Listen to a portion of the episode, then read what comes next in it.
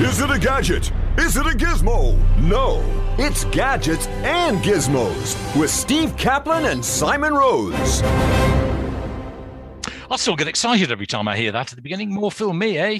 No, absolutely. so you should get excited. It's a very exciting show.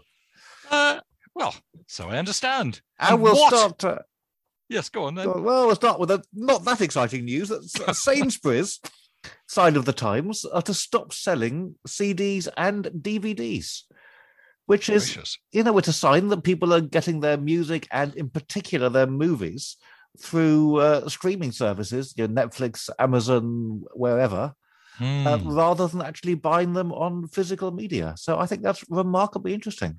Yes, you will not be able to get the surprise to learn that I am um, rather behind the step here. I still like owning things. Yes, I mean, and not just Yes. and not just owning the right to stream whenever I want, but actually, you know, having a physical one. Because quite often I come back to watch something again on the streaming service, and it's already gone. yes, they don't true. last there forever. They only buy the rights for a certain time.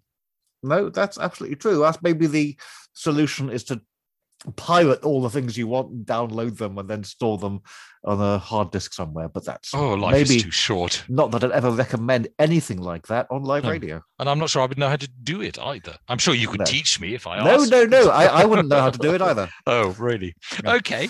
Um, so yes, I Well- suppose it's a sign of the times. I mean, one would imagine the other supermarkets will sort of follow store, sort follow in follow. What's the Suit. phrase? Suit. Thank you. Follow yes. suit. Yes. Yes. They can follow store as well if they want. Yes. Okay. Meanwhile, the other side of the world, the Japanese government has also been trying to update itself by banning fax machines, and they've they've uh, received an extraordinary uh, uh, fight back from hundreds of government departments who say, no, no, no, we want to keep our fax machines. We don't trust email. And they say, why? And they say, well, because fax is so much more secure that it can't be intercepted. Hmm. Um, it can't be edited. You you you don't get rogue faxes coming through looking like real faxes. Uh, actually, you do occasionally. Yes. Um, and uh, and they're they're desperate to keep their their fax machines. So Strange because we think the Japanese are so far advanced with us and everything. And there was a big fuss a few years ago when it was tu- turned out that the NHS still used fax machines. Everybody said how antediluvian. yes, antediluvian. I suppose antediluvian. Well, Antediluvian all right, not literally. to- Yes, not literally. flood, yes, not literally below, b- before the flood. Clearly, Yes.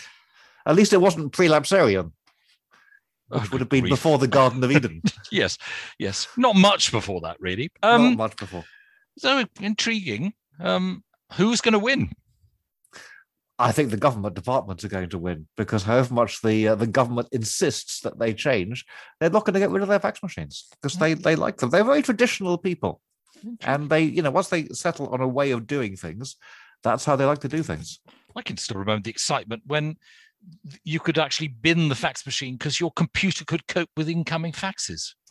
So I haven't had one. I haven't had one for a while. No, I'm not surprised to hear. It. I, a must. I must try and do something with the Japanese government department. Then I can get back to using it again.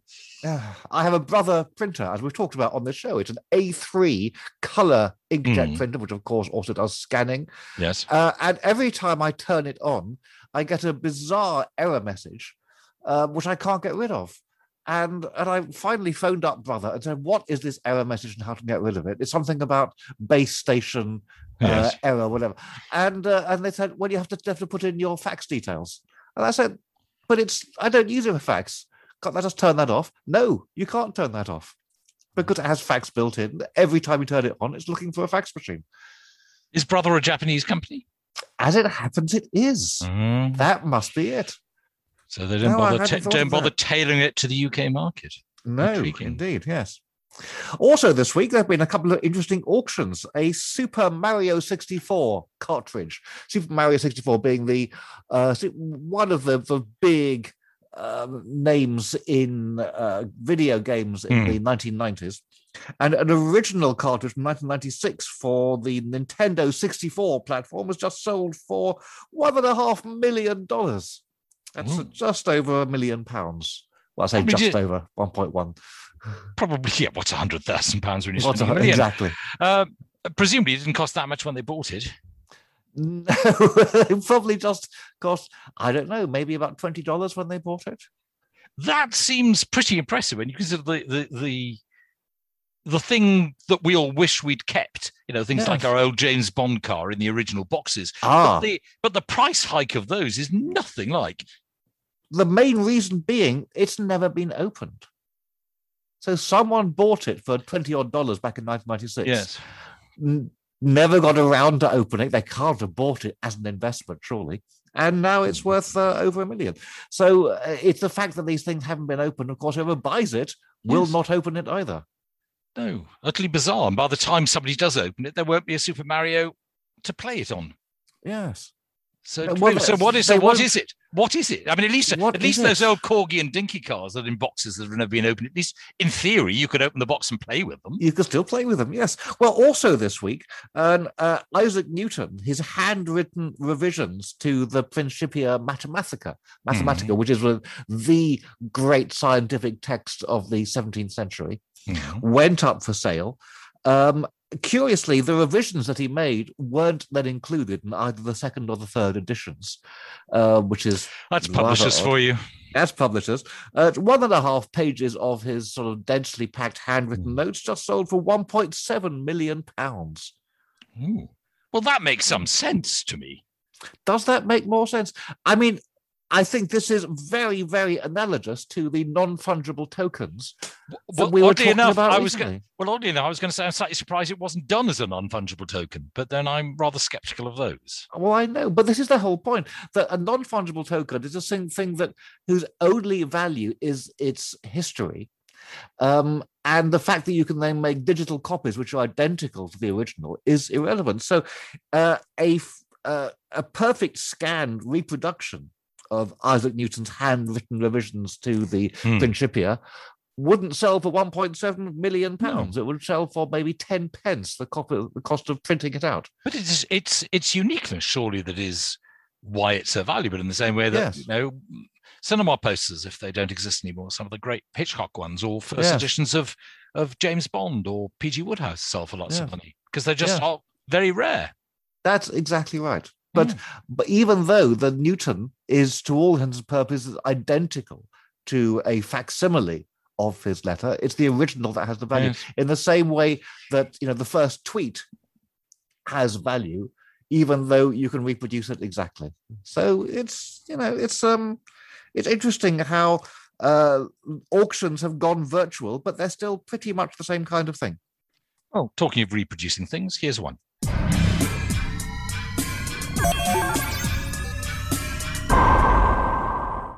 Sounds exactly the same as the one I played last week.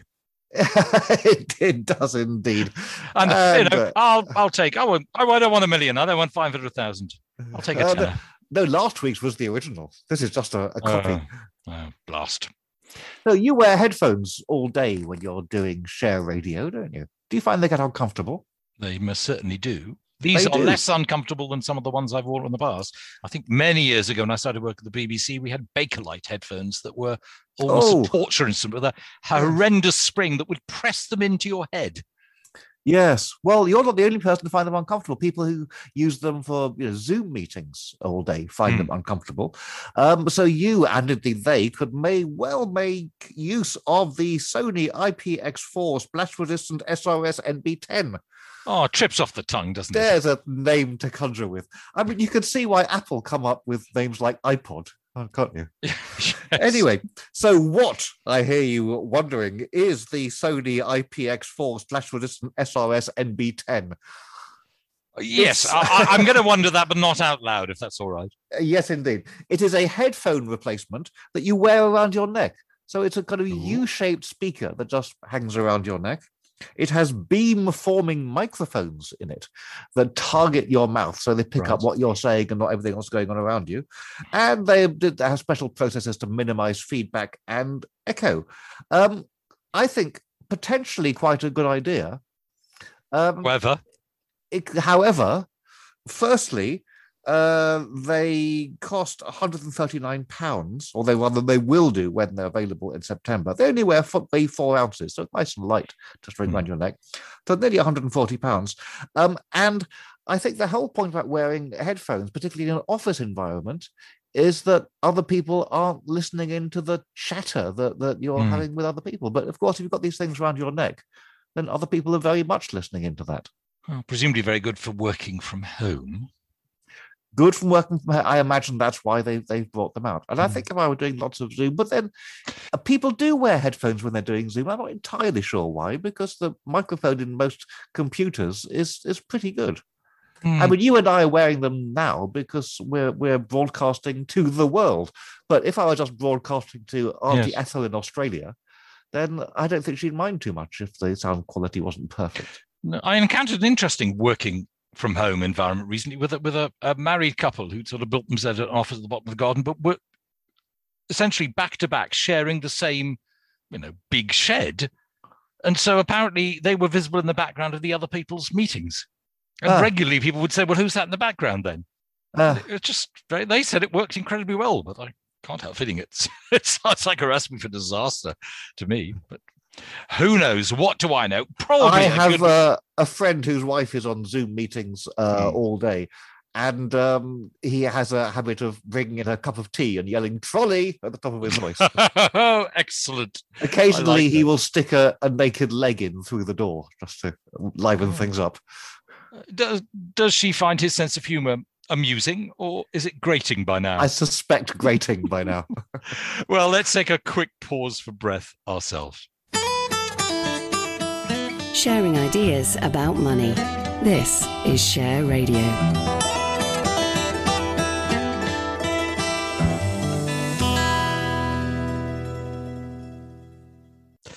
This is Simon Rose. You're listening to Gadgets and Gizmos with Steve Kaplan, who's just poked a naked leg through the door. Exactly. That's As what- you do. yes, as you do. But no trolley coming round, sadly. now, do you remember those pneumatic tubes that they used to get in old fashioned shops? Yes, very vaguely, though I think they disappeared before the tea trolleys did.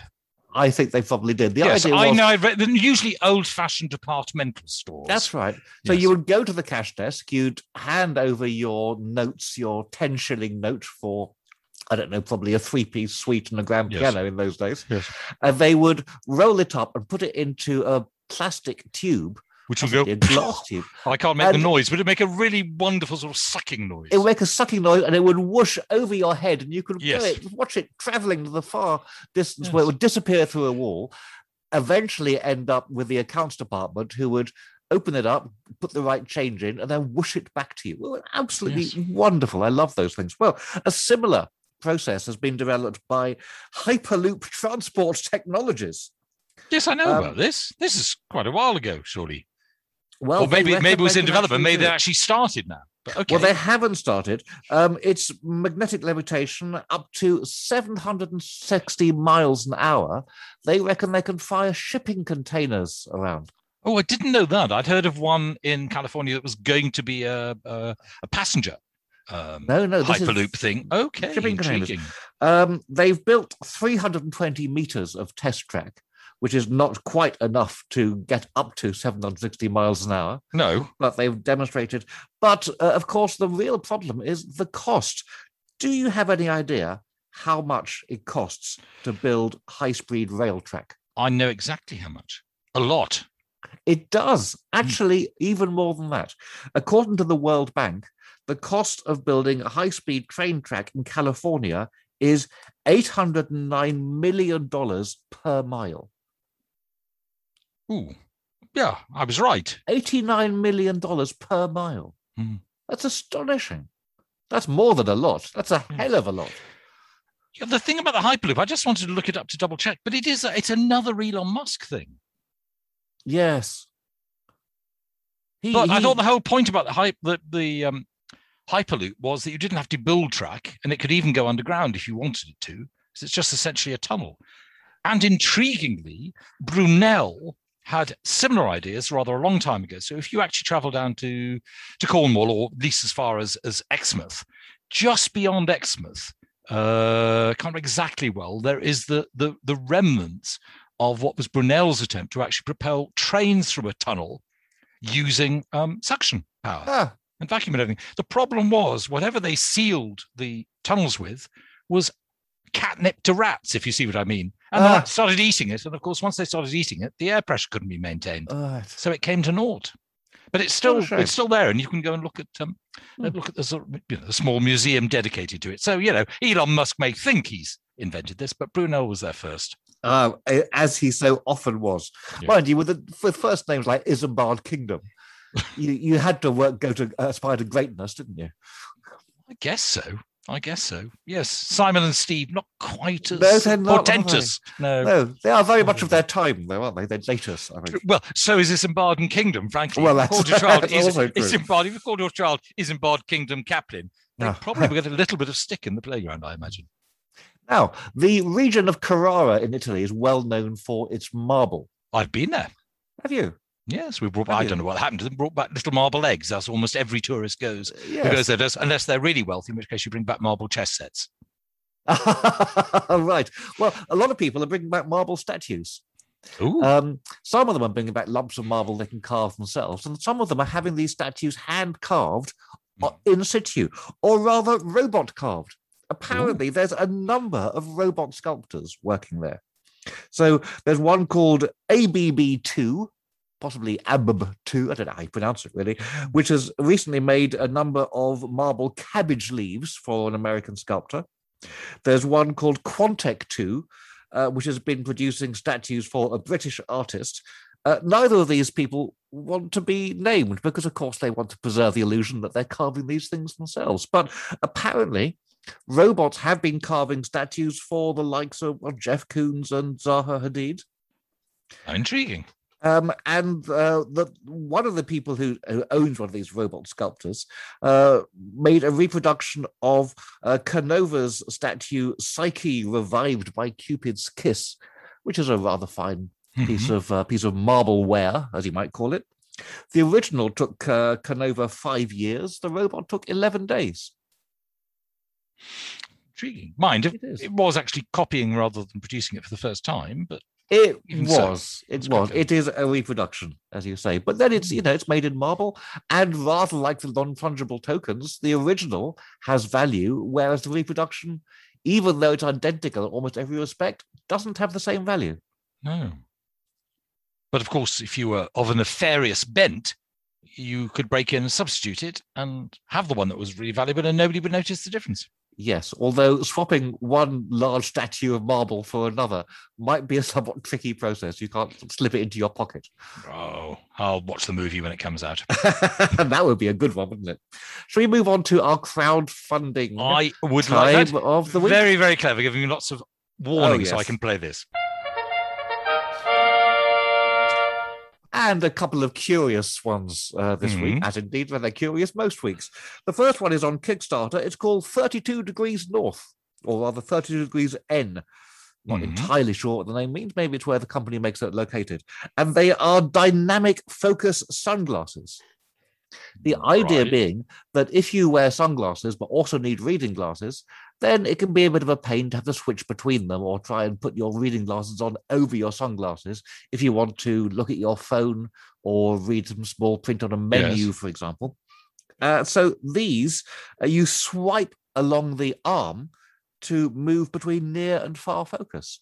You can control the uh, amount of magnification with an app, of course, you can. Mhm. And there's a, a rectangular active viewing area that's about half the size of the total uh, glasses area. No moving parts. Instead, it uses, and I quote, millions of tiny pixels inside the lens that change their state. So I'm not entirely sure what that means. I've seen they have demonstrations on Kickstarter which are not entirely convincing, not convincing enough to me to plunk down my 250 pounds to find out how well they work. Well, they you could say be, that, they- but 32 degrees north. I mean, they could be in Tibet. Uh, they could be in Israel. They could be in Arizona, uh, New Mexico, or California, and a few I- other places. my bet's on California. Okay, but you've got some, haven't you? Got some sort of glasses that become sunglasses as well, without having I- to change them. I have some sunglasses that have uh, the bifocals, so I can read through the bottom part. Did and you pay them, three uh, hundred and forty nine dollars for them? I didn't. Wow. I didn't. I got them from Specsavers. They still cost quite a lot, but nothing like that. Mm. Uh, and I have them so they're tinted at the top, but not at the bottom. So I could read clearly at the bottom and I could see people through the top. So uh, that all works well. On to our second crowdfunding. You don't need a fanfare for this. You Oh, I was about to ask, but go no, no, on, no, give no, no, no. Don't- oh, don't- go on. Uh, I've lost it now. Here we are. And we're over to rival platform Indiegogo for the Circlo table lamp. Hmm. And the Circlo table lamp is a circular ring about a foot in diameter that lights up. So it's like you imagine a fluorescent tube. It's not actually fluorescent, but Hmm. it might as well be. That uh, bends uh, into a circle uh, fixed onto a small and rather neat base. Hmm. What's interesting about this is how you turn it on and off. You turn it on and off via a steel ball that hovers above the base. And Ooh. you you tap the ball and it sort of bounces slightly to set the amount of dimming and turn it on and off. Cute or Well, it ridiculous? sounds, it sounds quite cool. Until you lose the steel ball.